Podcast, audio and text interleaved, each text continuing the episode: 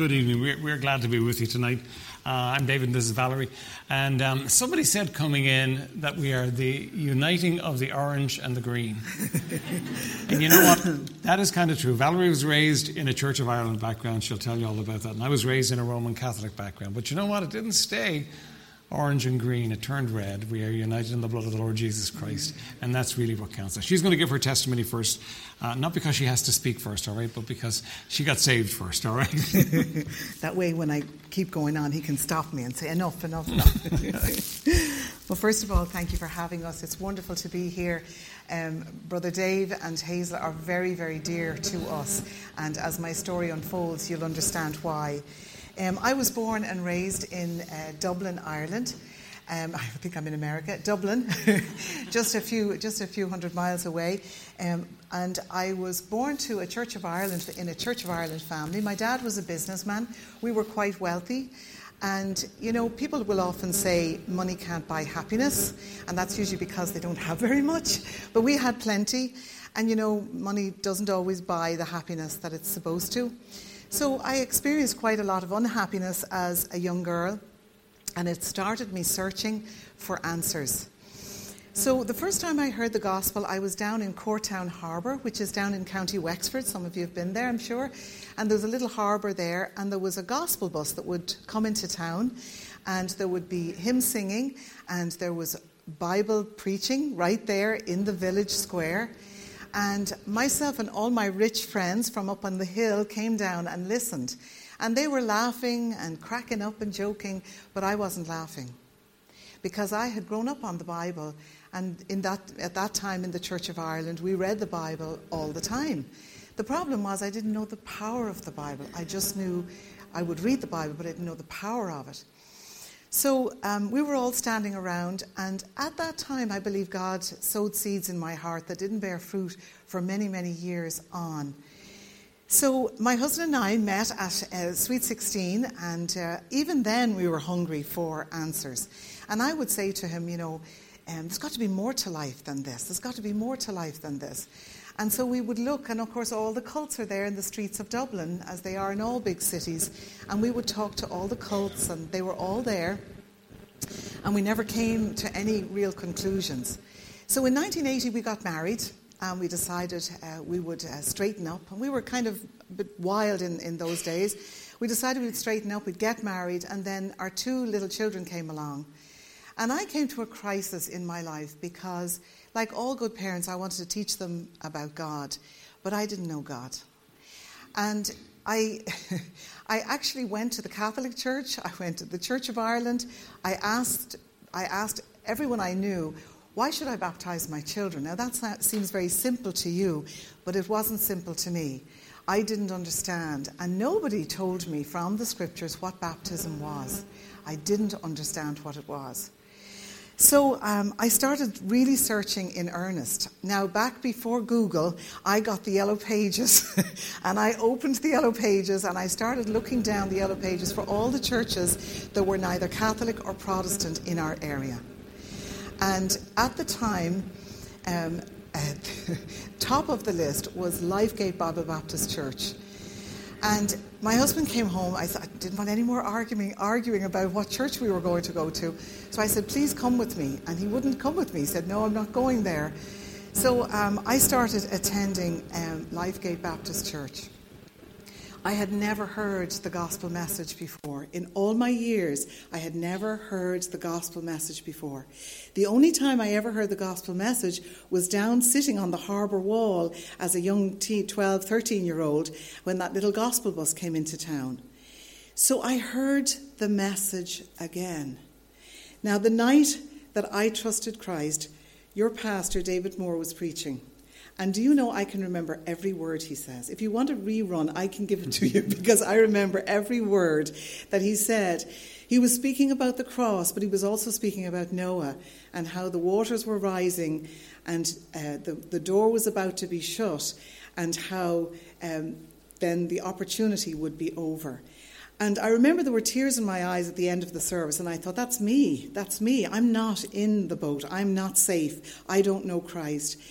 And I remember going home, and I was so uneasy. I didn't know the Spirit of God came home with me that night. And so I was putting up the dogs, and I was, you know, looking up at the hills, and I was thinking, this just won't go away. So that night, I knelt down in my living room, and I asked Jesus Christ to come into my life and to cleanse me from all my sin and to turn my life around. Now, I was in crisis. I was absolutely at my lowest, and he did exactly that and turned my life around. So now I had a big problem because I had a husband who wouldn't even come down to the local Baptist church with me. So I started crying out to God. I said, oh, Lord, don't leave us like this, because we'd always been very close. We'd always been very united. My husband was a great father, great provider. But now I was going to heaven, and he wasn't. He was going to hell without Jesus. So I was in a desperate state. So I'll tell you a funny story, and then maybe you can jump in. Um, so he, he phoned me, and back in the day when we had station wagons, this is how old I am, Brother Dave, we had station wagons. And he said, um, bring bring the kids and come over and meet me. Now, I had been leaving gospel tracts all over the house, and uh, I had been uh, praying for him and speaking to him about the gospel. So um, anyway, he, he phoned me and said, come to McDonald's and meet me. So I met him, and he said, no, you're not to embarrass me.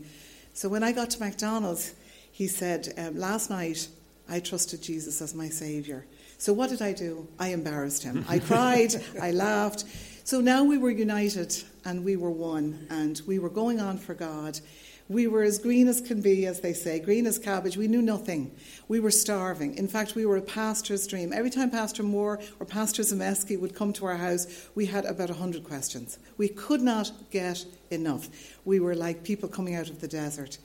So that was thirty years ago, um, more than thirty years ago, actually. It's mm. probably thirty-four years, five thirty, years. thirty-six years. thirty-six years ago.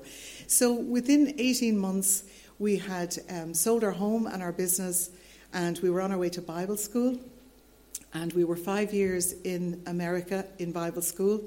And we learned more out of the classroom than we did in, because we didn't know what we could trust God for, but God showed us what we could trust God for, uh, which is just about everything. And then we came back, and we've now been in Dublin at Lifegate Baptist Church for thirty years. A couple of things I want to say, first of all, is um, life really is meaningless until you meet Jesus Christ. If there's somebody here sitting on the fence, until you meet him, life is very meaningless and very hollow. But when I met Jesus, my life began. It absolutely changed everything. And I'm so grateful for your pastor, so, so grateful. Um, I can still hear the words he spoke that night, and I'm so grateful that the Holy Spirit used him to speak to my heart, and that was the night I trusted Christ. So thank you so much. Amen. Thank you. Amen. Thank you, Val. All right, my, my story begins very differently from Val's. I was ra- raised in a working-class home uh, in a Catholic background, and it was a different Ireland back then. Uh, as far as we were concerned, uh, everyone uh, was Catholic. The whole world was Catholic. Now, we knew that there were some people called Protestants out there, but we never met any of them, so they really didn't exist as far as we were concerned. And Catholicism wasn't a choice. It wasn't even just a religion. It was just reality. Everybody uh, was was Catholic. And um, the first two years of my school life were spent in a nun school. And by the way, I have to say about my education, I got a good education. I mean, I know there, were, there was weird stuff that went on in some of those schools, uh, but the education was, was pretty good. Uh, and then after the nuns, we moved across to the Christian Brothers, and the education continued. Now, my first spiritual memory is this. I am not sure, and I don't even know what age I was. I had to be just six, seven, somewhere around there. But I remember very clearly one night waking up in bed and thinking, I don't want to go to hell. Right? And I think that day in school they had talked about heaven and hell and about the cross. And I remember being terrified that I was going to go to hell. So I got out of my bed, and I came down to my mum, and I told my mum how upset I was. I was terrified. I didn't want to go to hell. And and she told me what any good Catholic mother would tell you. She said, be good and you won't go to hell. Now, the problem was, I didn't know much, but I knew I couldn't be good. And I, I went back to bed in despair that night, because there was there was no way out of it. I was going to end up in hell uh, because I couldn't be good. And the only way out of hell was to be good. That was all the teaching uh, that I had. Uh, my second spiritual memory is this. As I went on in school and came to the place where, uh, almost leaving, the, the Holy Ghost Fathers came in, right? And they came in to preach what was called a mission in our school. And these men were experts in telling young boys all the sins that a young boy could do. I don't know where they found out, but they knew every sin a young man could do, and they talked about it. And I came under dreadful conviction. It was conviction of sin. But you know, they brought us under conviction of sin, but they never told us what to do with it. The answer was, again, be good. There was no way out of it. There was no way to deal with it. And so I remember uh, being feeling horrible, but thinking, it's hopeless. Uh, th- there's no way. There, there's, there's, there's no way out of this. Um, and began to look for, for truth somewhere. And then Val, as Val is saying, her and I met, and I was surprised. She was from a totally different background than me, but we were the same. Neither of us knew God. Now, we knew there was a God, and we knew it had to be possible to know him, but neither of us knew God.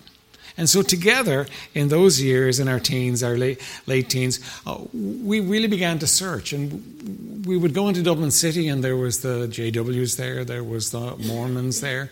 Uh, she knew some friends who were involved in a, in, in a cult called the Cooneites. We went and visited them uh, at one stage. Uh, we did transcendental meditation. That was very disillusioning, by the way, um, because we did transcendental meditation, and you learned your mantra where you, you were supposed to meditate by, and you were told it was sacred. Nobody was to ever know. So of course we came home and we asked each other what our mantras was. It was the same one.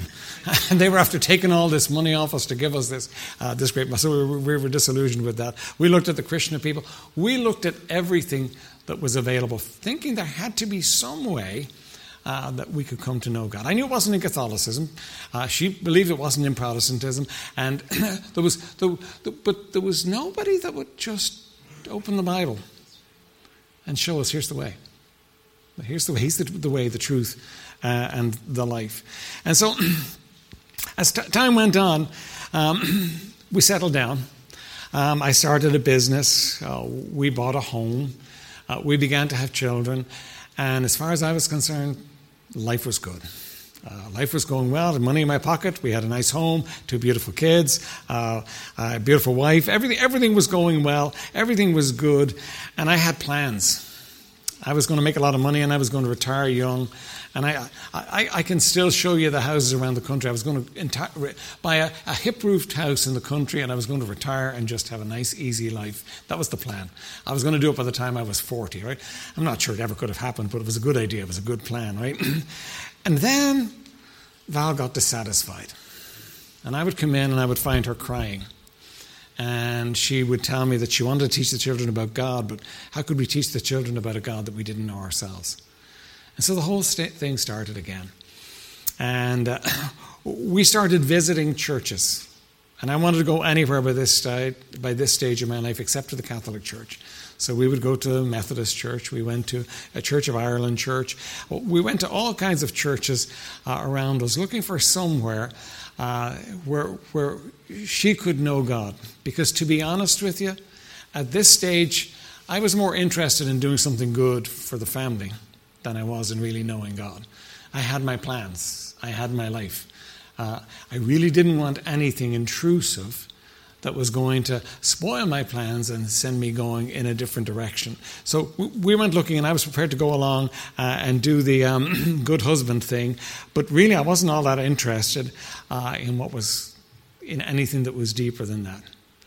And so uh, Val found this little Baptist church, and, and I, I did actually go with you a couple of times, right, uh, be, before you got saved, but but I was going along with my shields up. There was nothing getting through. Uh, and, and there was no way I wanted anything that was that deep, right? See, I don't know. I think maybe the devil told me. But somehow I knew that if I let this in, it would change everything.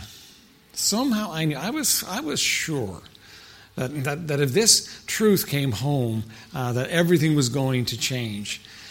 And, and then Val got saved. Now, Picture this, I'm, I'm, I'm going along for the ride. We're, we're a happy family, and all of a sudden she's telling me she's going to heaven and I'm going to hell. That's that's that's pretty hard to take. And um, I'm, I'm struggling with this and wondering, what do I do with this and how do I work all this out? Uh, she's leaving leaflets around the house for me to read. She's asking me to read the Gospel of John. And the Gospel of John was like a dictionary to me. It was just, it made no sense whatever. I mean, I, w- I would try to read it, but uh, th- th- there was nothing in it that made any sense to me. Pastor Zemeski uh, started coming to our house, uh, and he would come and interrupt my favorite night of T V. And uh, but he would come and he would talk to me about the gospel, and he would explain to me basically that I was a sinner on my way to hell and that Jesus had died to pay the price for my sin. And then we would, when we got to the place where I was going to hell, we would always fall out, because I wasn't going to hell. I was a good guy. I, you know, listen, I was good to my family. I was honest in my business. You know, there was no way I was going to go to hell. God might send rapists and murderers to hell, but he wouldn't send a good family man uh, to hell. So night after night, we would come to that place. And um, we we would just disagree, and and, and he would leave. Uh, final night, he, he he left me as he was leaving, in, in desperation, I think. He left me some questions and answers about Christianity, just a simple photocopy. Questions and answers about Christianity, and I agreed to go through them. So after he left, I'm going down through them. And it came to a section on the commandments, very simple. It would state the commandment and ask you, had you ever broken it? Right? And so I'm going down through the commandments, and in my self-righteousness, I'm saying no, no, no, no, no. And I come to thou shalt not bear false witness. And I was in business, right? And I was late with an order that day. And what I had done is I had told a little white lie. No big deal. That's what you do, you know, you get yourself off the hook. You just tell a little white lie. Well, the Holy Spirit wasn't buying my little white lie bit. The Holy Spirit was pointing out that you have sinned. And it quoted on that, that whosoever shall keep the whole of the law and yet offend in one point, he is guilty of all. And the Spirit of God began to grind on me as far as sin was concerned. I wasn't as good as I thought I was. And I, I, I began to see, you know what, it wasn't just little white lies either. Uh, I wasn't that good at all. Uh, and... For the first time in my life, I realized that Jesus had died for the sins of the world.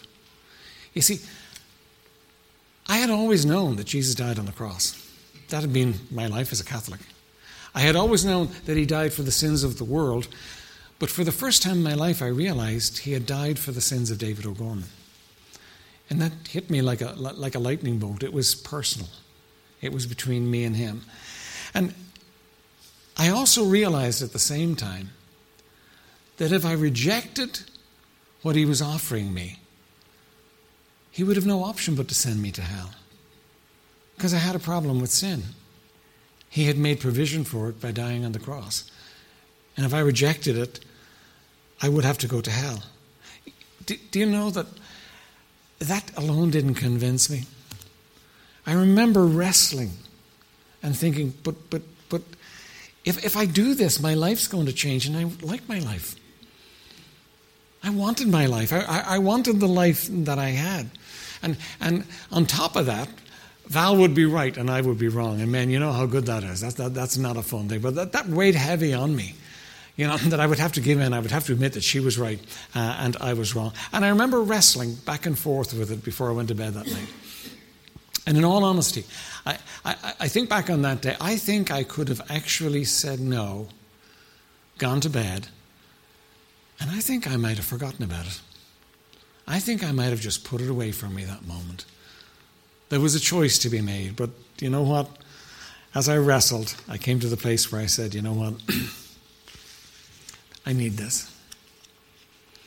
And that night, I knelt by my bed, and I asked the Lord to save me. And I jumped into bed real quick so I wouldn't have to tell anybody, all right? but but I woke up the next morning and everything had changed.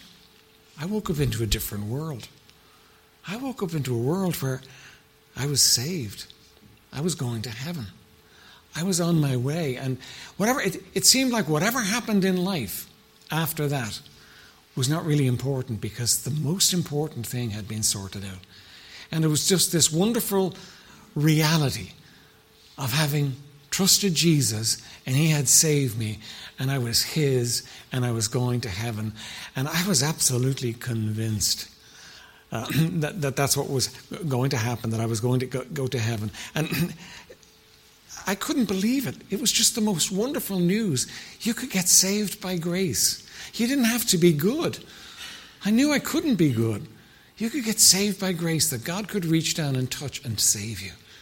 And he had done it. And I, I knew the reality was it wasn't something that was going to be done. It was it was already done. Um, so Val told you the story about when I told her. So I told, I met her. I knew I had to tell her. I met her. And I knew that she'd uh, embarrass me. And she did embarrass me. Uh, but you know what? It didn't matter because I was going to heaven. And, and let me just tell you one little story uh, that I think is important in the in the day and age that, that we live in too. Um, be, before we got saved, we had been drinking. Now we weren't; it wasn't problem drinking, but it was regular drinking for me at least. She was kind of fed up with it, uh, but I would drink almost every night. You know, there wouldn't be a lot, but I would drink almost every night. And um, uh, it, it was a big part of our lives. If somebody had told me before I got saved that you couldn't drink after you got saved, that would have been a problem for me. Nobody told me that was a problem at all. But I got saved, and so I came home, I think two days after I got saved, and I went to sit down and read my Bible, because the Bible that had been a dictionary had all of a sudden become like a love letter from God to me, and I couldn't get enough of it. Uh, as I read it, the, the Spirit of God was illuminating it, and it was just marvelous. And I sat down uh, in my comfortable chair at home with my Bible in one hand, my new Bible in one hand, and a gin and tonic in the other hand. I'm a new believer. Well, what did I know? Nobody ever told me there was anything wrong uh, with drinking.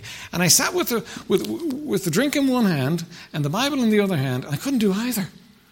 I couldn't read the Bible, and I did not know did not know what was going on.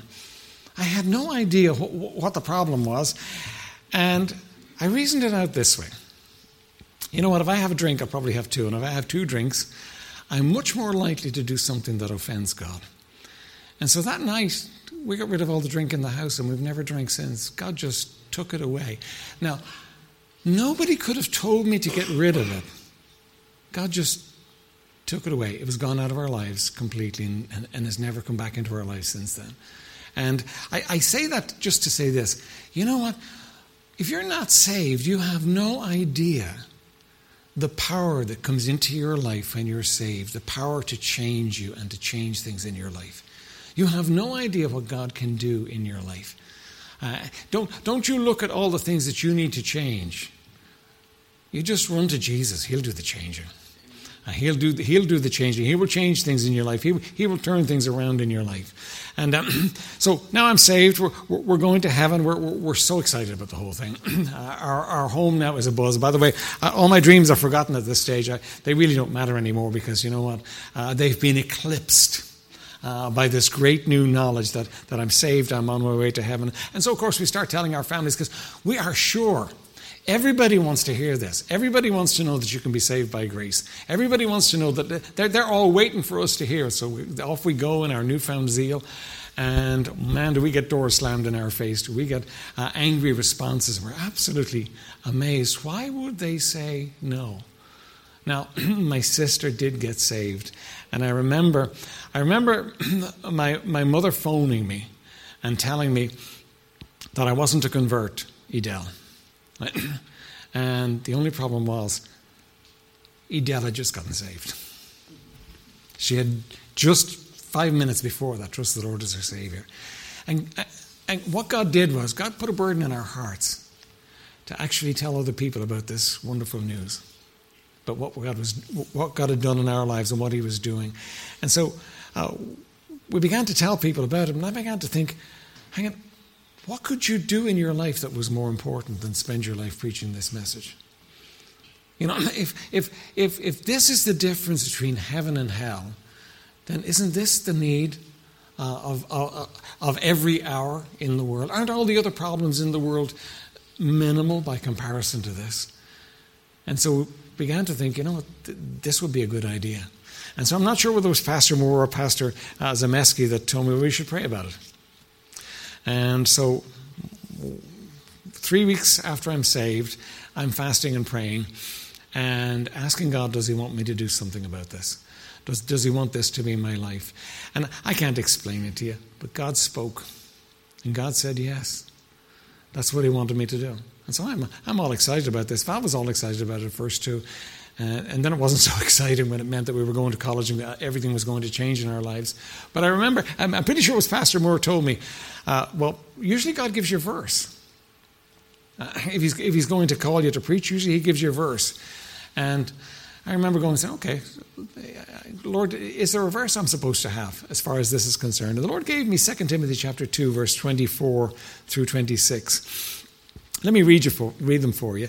And the servant of the Lord must not strive, but be gentle unto all men, apt to teach, patient, in meekness instructing those that oppose themselves, if God peradventure will give them repentance to the acknowledging of the truth, and that they may recover themselves out of the snare of the devil, who are taken captive by him at his will. And God has brought those verses back again and again and again in my life.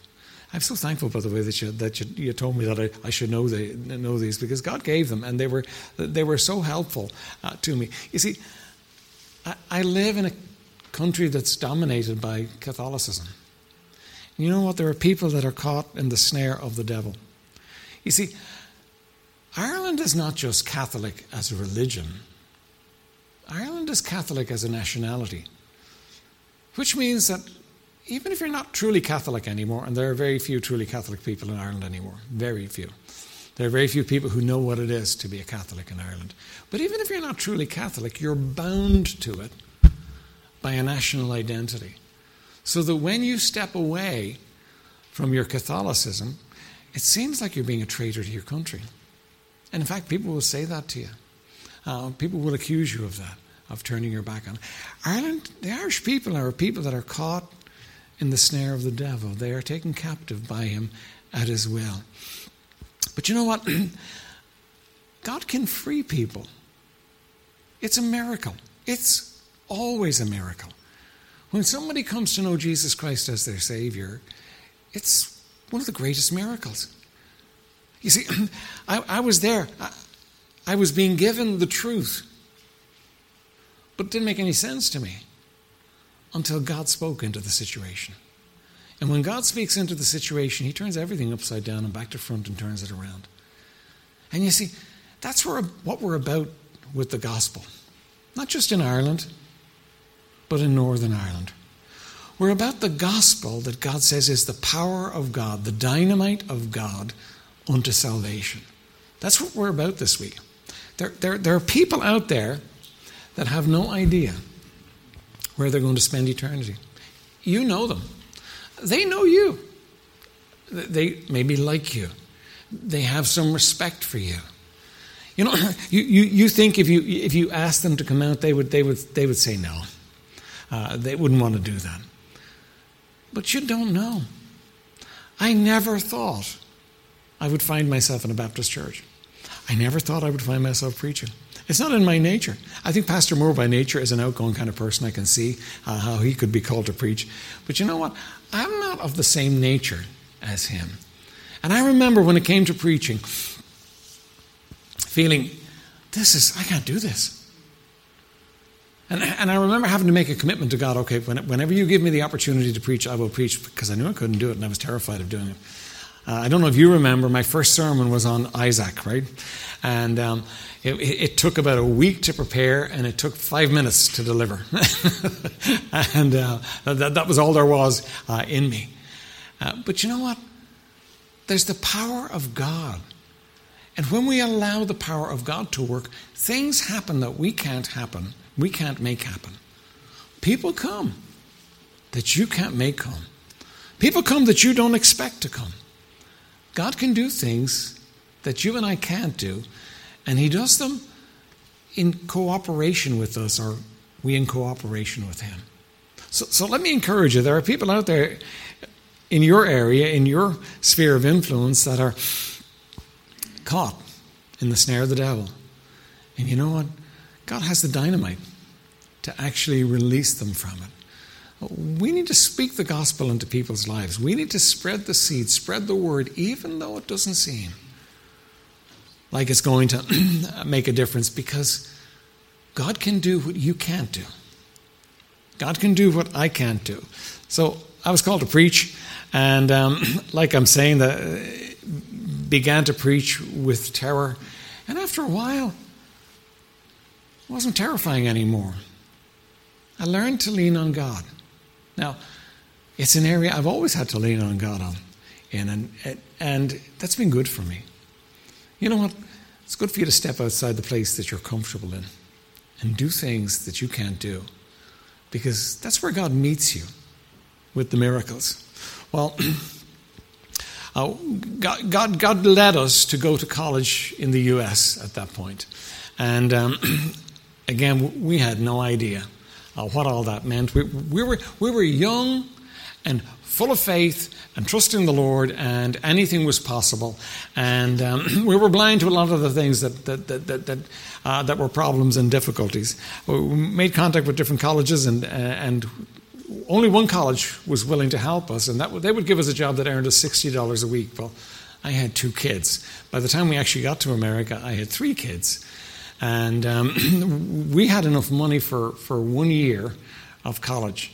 And I look back now with, with, with my um, my saner, more mature self, and I think, how did we do that? But you know what? God was leading, and we did, and we spent four years there, and learned a lot of things in school that weren't as much help as I thought they were going to be. But I did learn this. We did learn this. God can provide for you when you're doing what He wants you to do. Uh, the Bible says, "Seek ye first the kingdom of God and His righteousness, and all these things shall be added unto you." And He did. He took care of us every step of the way. There were there, were, there was wonderful provision. There was God just stepping in uh, in moments when we were at the end of our rope and we couldn't. My my mother-in-law and my mother, my mother got saved since, but my mother-in-law and my mother came to visit us, right, while we were in college. It's really a checkup visit, because my father believed that we were giving all our money to the cult and that we were Uh, we were really in trouble. And they came uh, just to check us out. Now, we had a problem, though, uh, that we couldn't explain to them. Uh, we were short of money, and we hadn't paid the electricity bill. And so we're looking we're looking at our situation, and we're thinking, oh, no, this is the end. uh, they're going to come, the electricity is going to get cut off, and we're going to be uh, the laughing stock. We're going to actually prove them to be right. So Val is praying, and she's saying, "Lord, if you don't if you don't do something, you're going to suffer a terrible defeat." Well, that night, some friends arrived with some vegetables for us. They had the, they had some vegetables, and in the vegetables, when they left, they had left us seventeen hundred dollars uh, in cash. They had no idea we had a need. We hadn't expressed it to them. We had no idea they had any money, because they weren't wealthy. They'd got a settlement of some kind, and they wanted to share it with us. And we were able to pay the bill. And I could tell you story after story like that. Do you know God is faithful? He meets the need of, needs of His children. He will take care of you, and He will look after you. And so we went through college, and at the end of the, end of the college, at the end of the four years, got a phone call from Pastor Moore. We had stayed in contact, and he'd, he'd come and visited while we were in the States as well.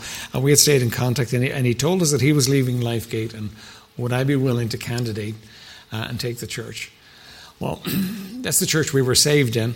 Uh, that wasn't the plan. We, we we believed we were going to plant churches uh, somewhere else. So we came home anyway, and um, as we came home, the Lord the Lord was at work, and spoke with the church. And God confirmed that that's what we were to do. And so we've been there for the last thirty years now.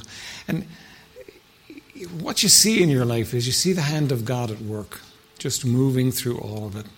He's got the plan. You don't need to have the plan. All you need to do is follow. All you need to do is what God would have you to do each step of the way. And as you do that, what you'll find is that this God, who is in charge of everything, can do all that He said He will do. Let, let, let me leave you with this challenge for this night. Some of you have people that the Lord has laid on your heart to invite out. And you're saying, I've invited them before. You know, it's never going to work. Uh, they wouldn't come. And you know what the enemy does? The enemy tries to dissuade us before we ever try. You know what you should do? Try. Make a phone call. Make a visit. That person that you know has no greater need than the gospel. Make that call. Make that visit. Invite somebody out. And you know what? God will surprise you. Because God is in the business of surprising us. It's His power, not ours. Let's be expecting, not just asking, asking and expecting that God is going to do something exciting in our midst in these next few days. Because like Pastor Moore says, we're, we're, we're not here uh, just to preach to the to, to the choir. We're here because God has some people He wants to reach. It all begins in God. God has some people out there that He wants to preach.